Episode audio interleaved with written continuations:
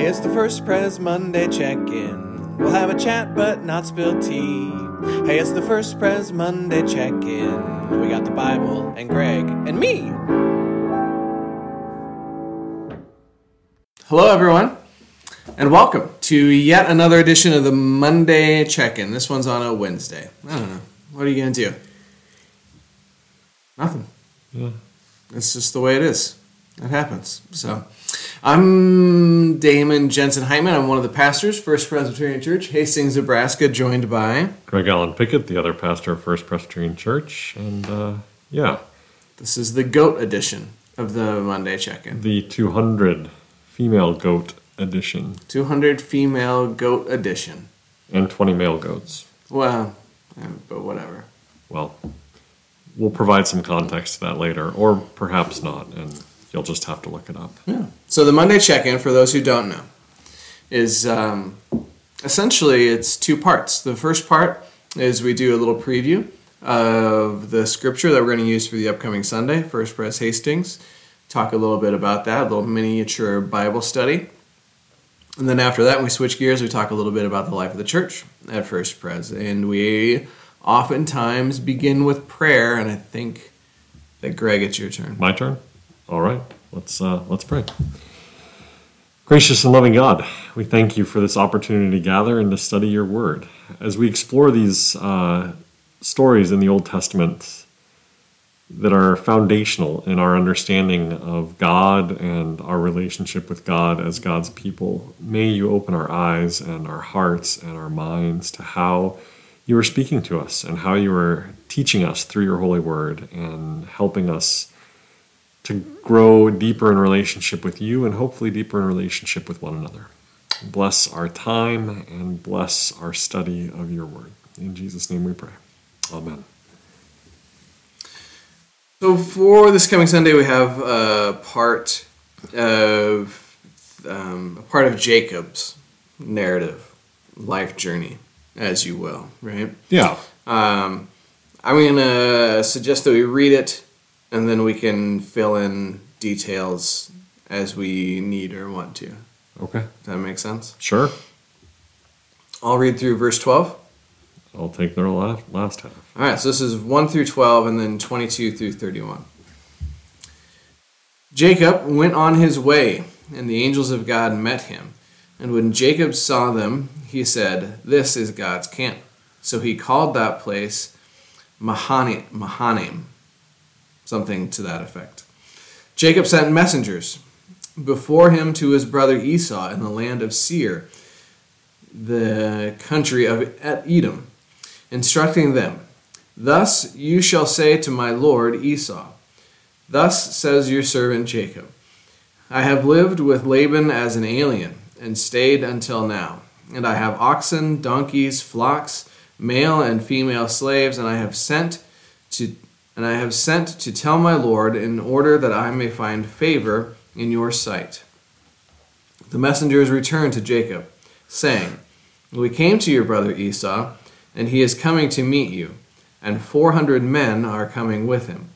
Then Jacob was greatly afraid and distressed, and he divided the people that were with him, and the flocks and the herds and camels into two companies, thinking, If Esau comes to the one company and destroys it, then the company that is left will escape.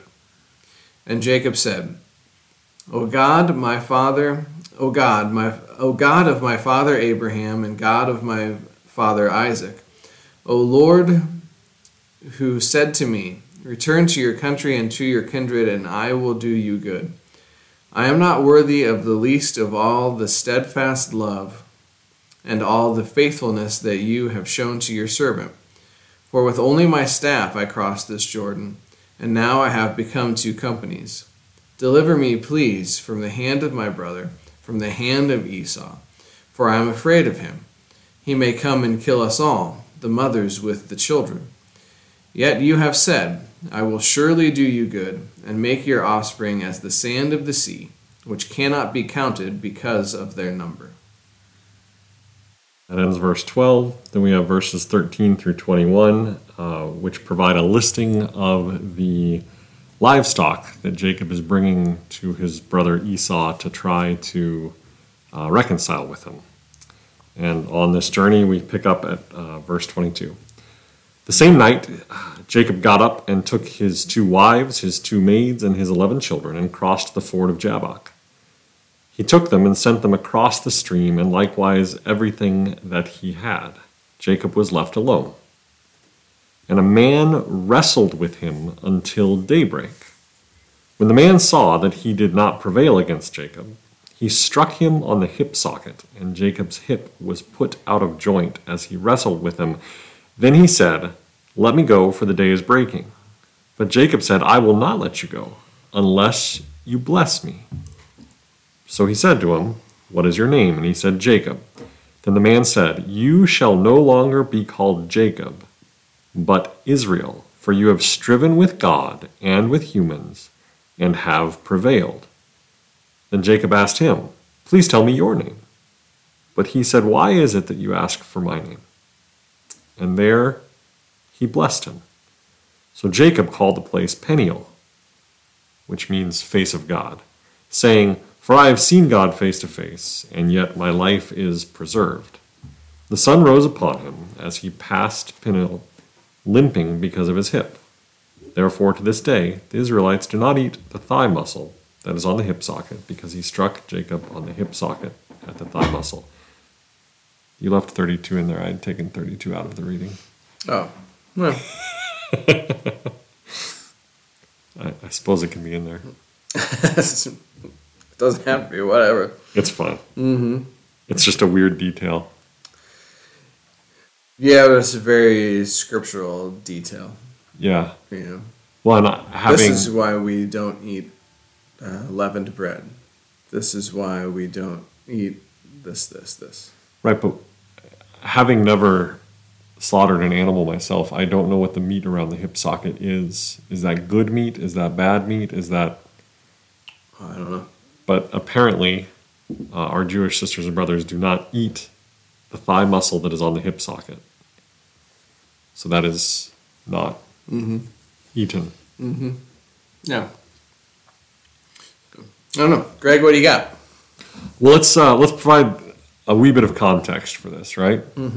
Uh, so, I think most of our, our loyal listeners know the story of uh, of Jacob and Esau, right? These are twins, but Esau was born first. Uh, their father Isaac plans to give the blessing to Esau, and the blessing and passing on the firstborn.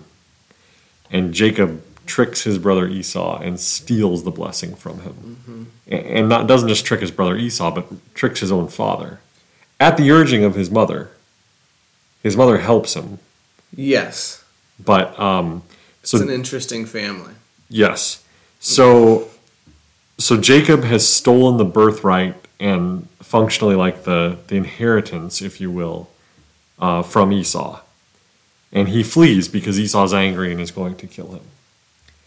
And then 20 years pass.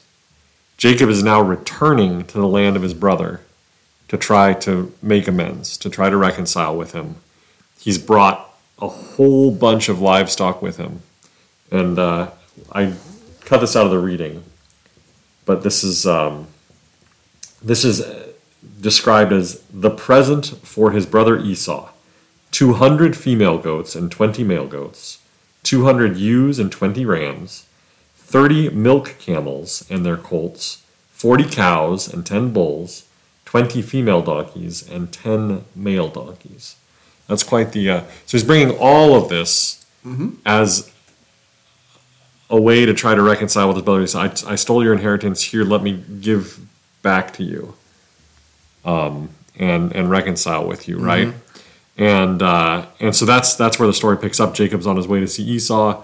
He's scared because he's last time he saw Esau, he tried to kill him, and uh, he thinks he's going to try to again. So he sends his messengers ahead, says, "I'm here to reconcile," and Esau says, "Sure, I'll meet you with 400 men." And then we get into this little prayer that Jacob says to God, God of my father Abraham and my father Isaac, who said, Return to your country and your kindred, and I will do you good. I I'm nervous here, God. I'm not worthy of your steadfast love and all the faithfulness you've shown me. Deliver me, please, from the hand of my brothers and from the hand of, from, from, from the hand of Esau, for I am afraid of him. He may come and kill us all. Um, and then we have this weird story of this being, this man, wrestling with Jacob. Yeah. So there's there's the context. There's the setup. Yeah. Now you've left out a couple of details Okay. about Jacob, right? Okay. Uh, the first Jacob and Esau. The first instance is Esau is born first, but Jacob comes out clutching at his brother's heel, Grasping the heel of Esau. uh, and his name means he who supplants. Yes. Right. um, and then later, when there, um, there's another incident between Jacob and Esau, and Esau comes in from hunting or something, or the field, and is described as Famished. starving. Starving. Yep. And Jacob um, uses that to his advantage and and says, "I'll give you a bowl of soup if you uh, if you give me your Birthright. blessing or something, birthright or something." Right. Yeah. Um, so this has kind of always been Jacob's. Mo. Yeah. And then, is- and then, of course, the story where he actually steals the birthright. His father Isaac is very old and blind. Jacob is. We picture him as a scrawny, not burly guy.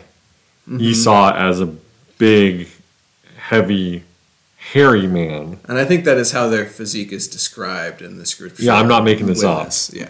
right? Mm-hmm. And so um, the way that Jacob tricks Isaac into giving him the blessing and the birthright is by uh, putting some animal skin on him with fur. So he walks up to his blind dad, Mm-hmm. Isaac, and convinces him that he's Esau. Mm-hmm. And so then Isaac gives confers the blessing and the birthright onto him, Yeah.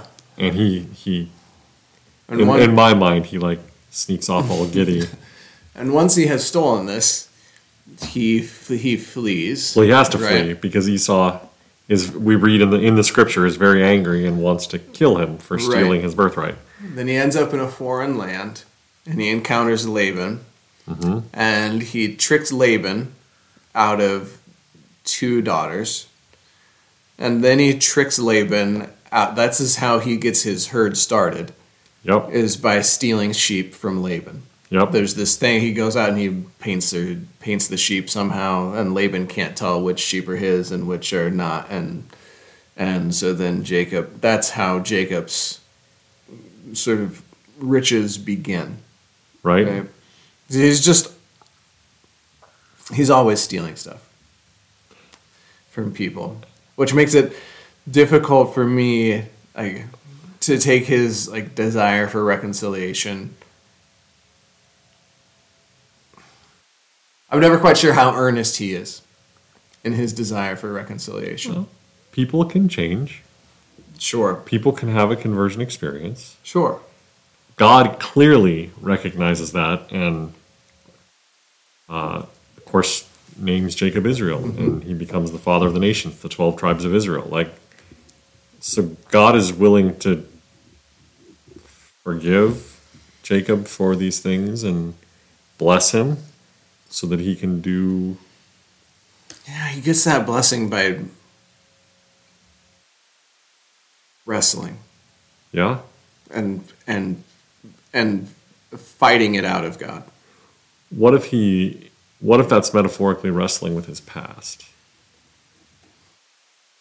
You'll have to say more. well i, I just the hebrew doesn't clarify who he's wrestling with this has the ring more of like an epic poem and so there could always be metaphor and symbolism here and so what if Jacob is really trying to wrestle with his past, overcome his past bad behavior, which we've now aired all of Jacob's dirty laundry here, um, in order to turn over a new leaf and be a better person? Hmm. I think it's a generous interpretation, but I think it could work. I don't know that that's the direction I'm going with it. Oh. I'm just I'm just Mm-hmm. one commentary I read said that may be kind of what this was was getting at. Um, it's also a story mm-hmm. about grace because if Jacob has done all this naughty stuff, mm-hmm. and God is still willing to offer him a blessing and rename him Israel and make him the father of nations, there's something something going on there. Yeah, I think so. I, I think the character who does very clearly grow in this story, and well, it's not here, is Esau. Well, right. So this is Genesis 32. If, if we continue reading into 33, which we don't have time to do on a Sunday morning, but I think it's it's an interesting part of the story.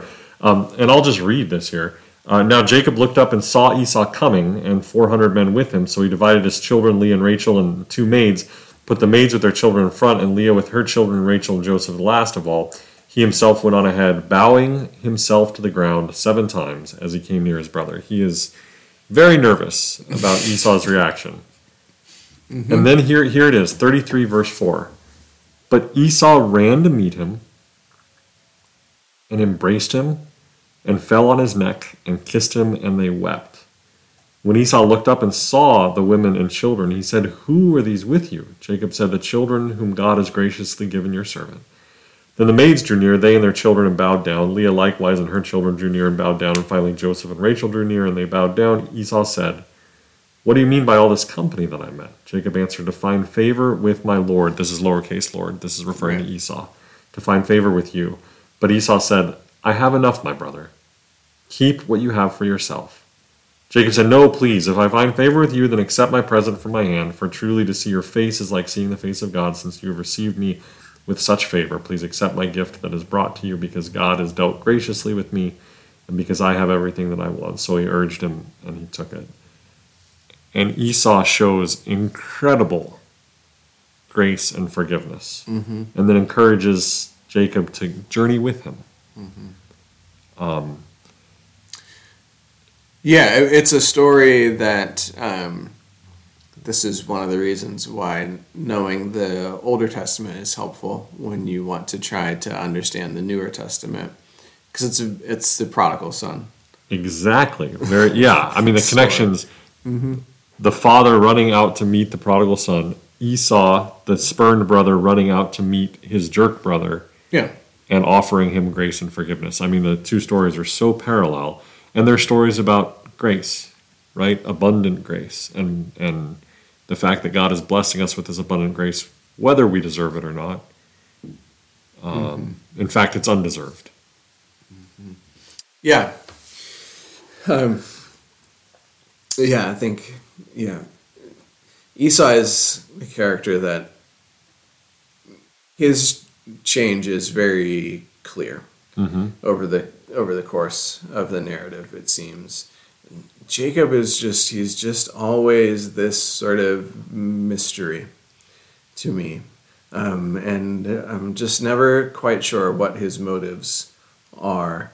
And and maybe there's a lesson in that as well. I think that of the two characters esau is probably the one to try to emulate more than Jacob. But um, yeah, this this but the, there's I think the, the the part that always catches people attention people's attention in this story is the wrestling with whoever whatever this is. This mystery entity. And what does that mean to to wrestle with God? And what does it mean if it is God to have this character who uh, wrestled with God and and got something out of God that God didn't really seem to want to give? Hmm. Um, like that's that's a weird story, It is. right?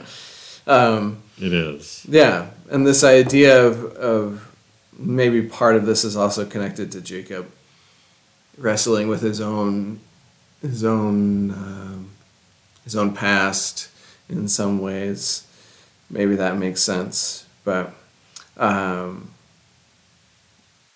yeah, um, you know, in verse twenty six, he said, "Let me go, for a day is breaking," whatever that means.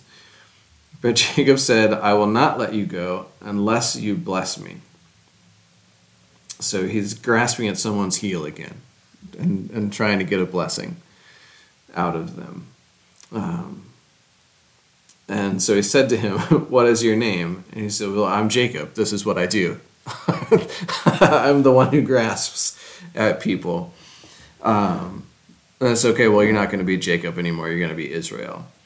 Um, so, and the name change is always a, is a significant moment in these folks' lives as So well. You Any know? anytime you encounter, encounter a name change in the Bible, it's you got to pay attention a little yeah, bit. Abram goes from Abram to Abraham And Sarah to Sarah, Mm-hmm. Sarai to Sarah. Yep. as well. But Yeah. yeah, and you've already met with the Tuesday noon Bible study. I have. What did they make of this? Uh, they also thought it was a weird story. Yep. So, and I mean, and in terms of our understanding of the book of Genesis, Jacob goes on. He he fathers the twelve tribes of Israel, and then there's the whole story of Joseph and the coat of many colors, where Jacob shows preference to one of his sons that gets his brothers jealous, and they end up selling him into slavery, and then Joseph eventually becomes second in charge in Egypt, and Jacob and his sons go from Canaan to Egypt Yeah. uh, because they're starving. And once again, there's a story of grace and reconciliation. In this case, it's Joseph, one of Jacob's sons, showing grace and reconciliation to his own brothers who had harmed him and almost killed him and sold him into slavery in Egypt. So it's a it's a theme that comes up over and over again in just in the very first book of the Bible in Genesis, mm-hmm. right? Mm-hmm. And there's there's also, I think we could draw parallels between Jacob and, and David, in terms of the the, the misbehaving sure. significantly, and God still finding a way to use somebody who's terribly imperfect, um, in in ways to uh, to help advance God's story of God's people, right? Yeah, it's an interesting narrative to to maybe help us think about what the times when we need to forgive others, the times when we need to seek forgiveness from others, the dangers of playing favorites, perhaps as well. Um, yeah, uh, there's a lot of things that a person could pick out of here and run with. Yeah, and and again that that reminder that this is this is just the very first book of the Bible, right? This is Genesis. This is the story of the beginning of God's people, um, and God's relationship with humanity, and uh, and and it continues obviously. But uh, yeah, there's there's some helpful stuff here, and this is in part why we've switched uh, from the Revised Common Lectionary to the Narrative Lectionary, so that we can study these stories that are sort of foundational building blocks or cornerstones when we think about uh, our faith and um, the story of God's people. And so um, we'll continue to do some of these deep dives into these stories that we may have learned in, in Sunday school, but we don't often hear preached from the pulpit and maybe are back in the recesses of our mind somewhere, but uh, not ones that we think about a lot, but they're kind of important. Yeah, there's a Newer Testament passage recommended to go along with this. Do you remember what it is? Uh, that was me pairing it. That That was not the that. not the Okay. narrative lectionary pairing it, and and the sermon's going a different direction at this point. Okay. So that's not where we're going. Yeah, I just I didn't look. I saw it on the thing. I didn't look it up. yeah. But hmm, yeah, interesting. What do you think it'll preach? Uh, something in there will preach, I think.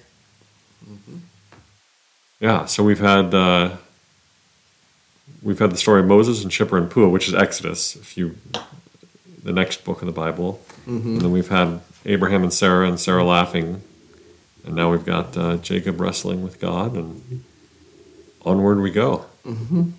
Yeah.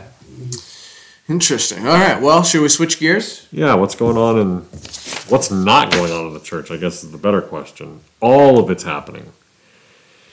So we're back in the swing of things with fall. So our Sunday mornings look like uh, 8:30 contemplative service, uh, 9:15 Sunday school hour for all ages, and uh, 10:30 traditional service. And we have some exciting adult ed forums going on um, because it's our 150th anniversary. We're doing some historical looks at our church. So two weeks ago, we had the the panel of pastors Yep. uh, former pastors who were here for the 150th. Last week, uh, Dr. Byron Jensen provided some historical perspective on the music programs at First Presbyterian Church. And then what do we have going this week?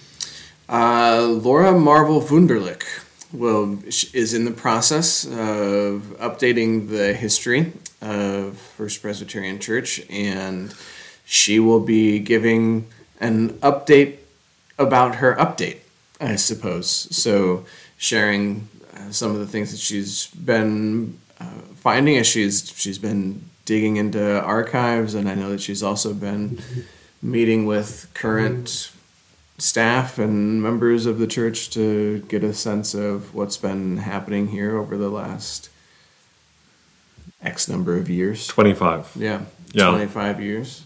So, so she'll be sharing that sort of information as what kind of what she's uncovering as she goes along. Yeah, so that's in the adult ed room um, on Sunday at 9.15.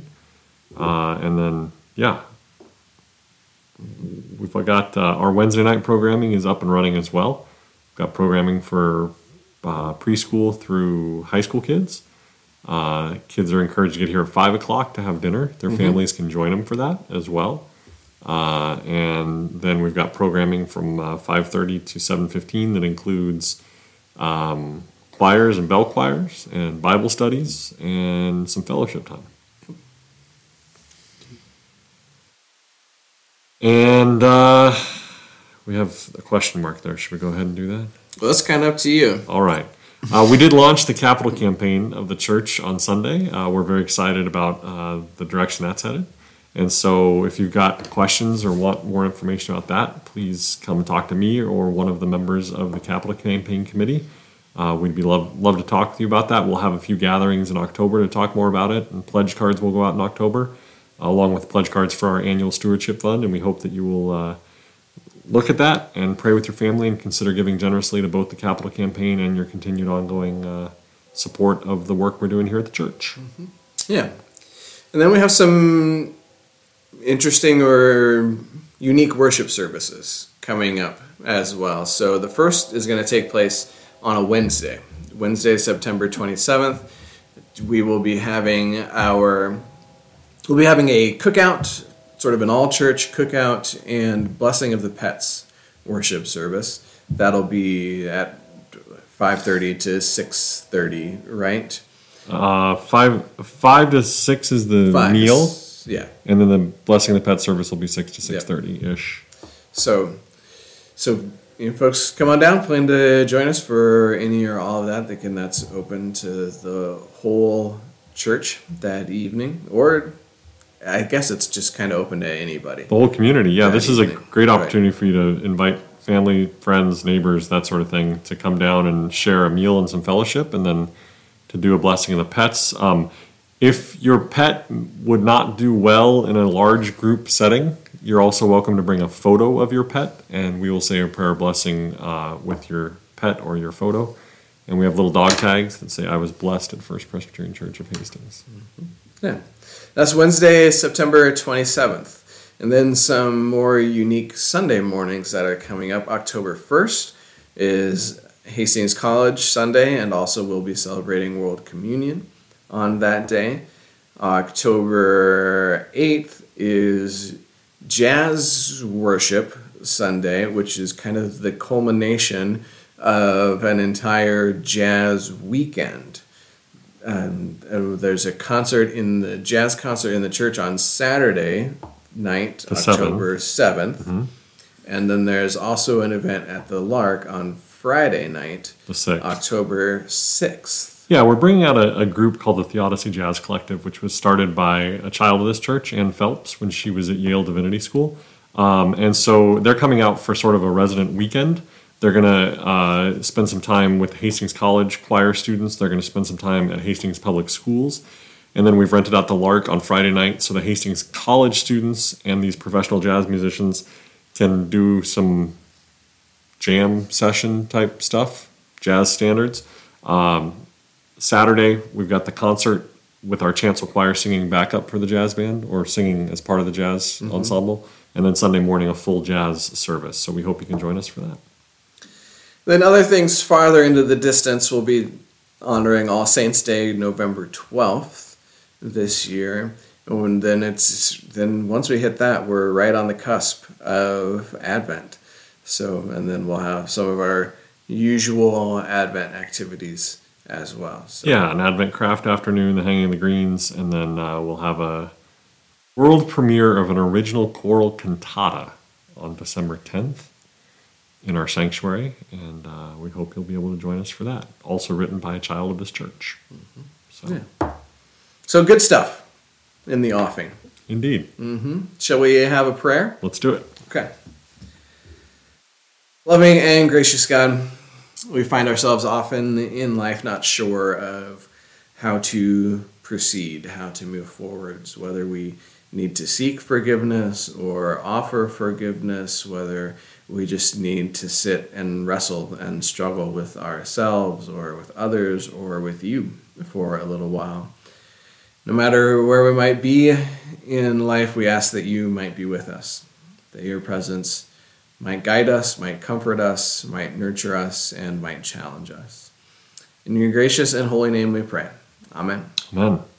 Well, then, with all those things said and done, until next time, toodaloo.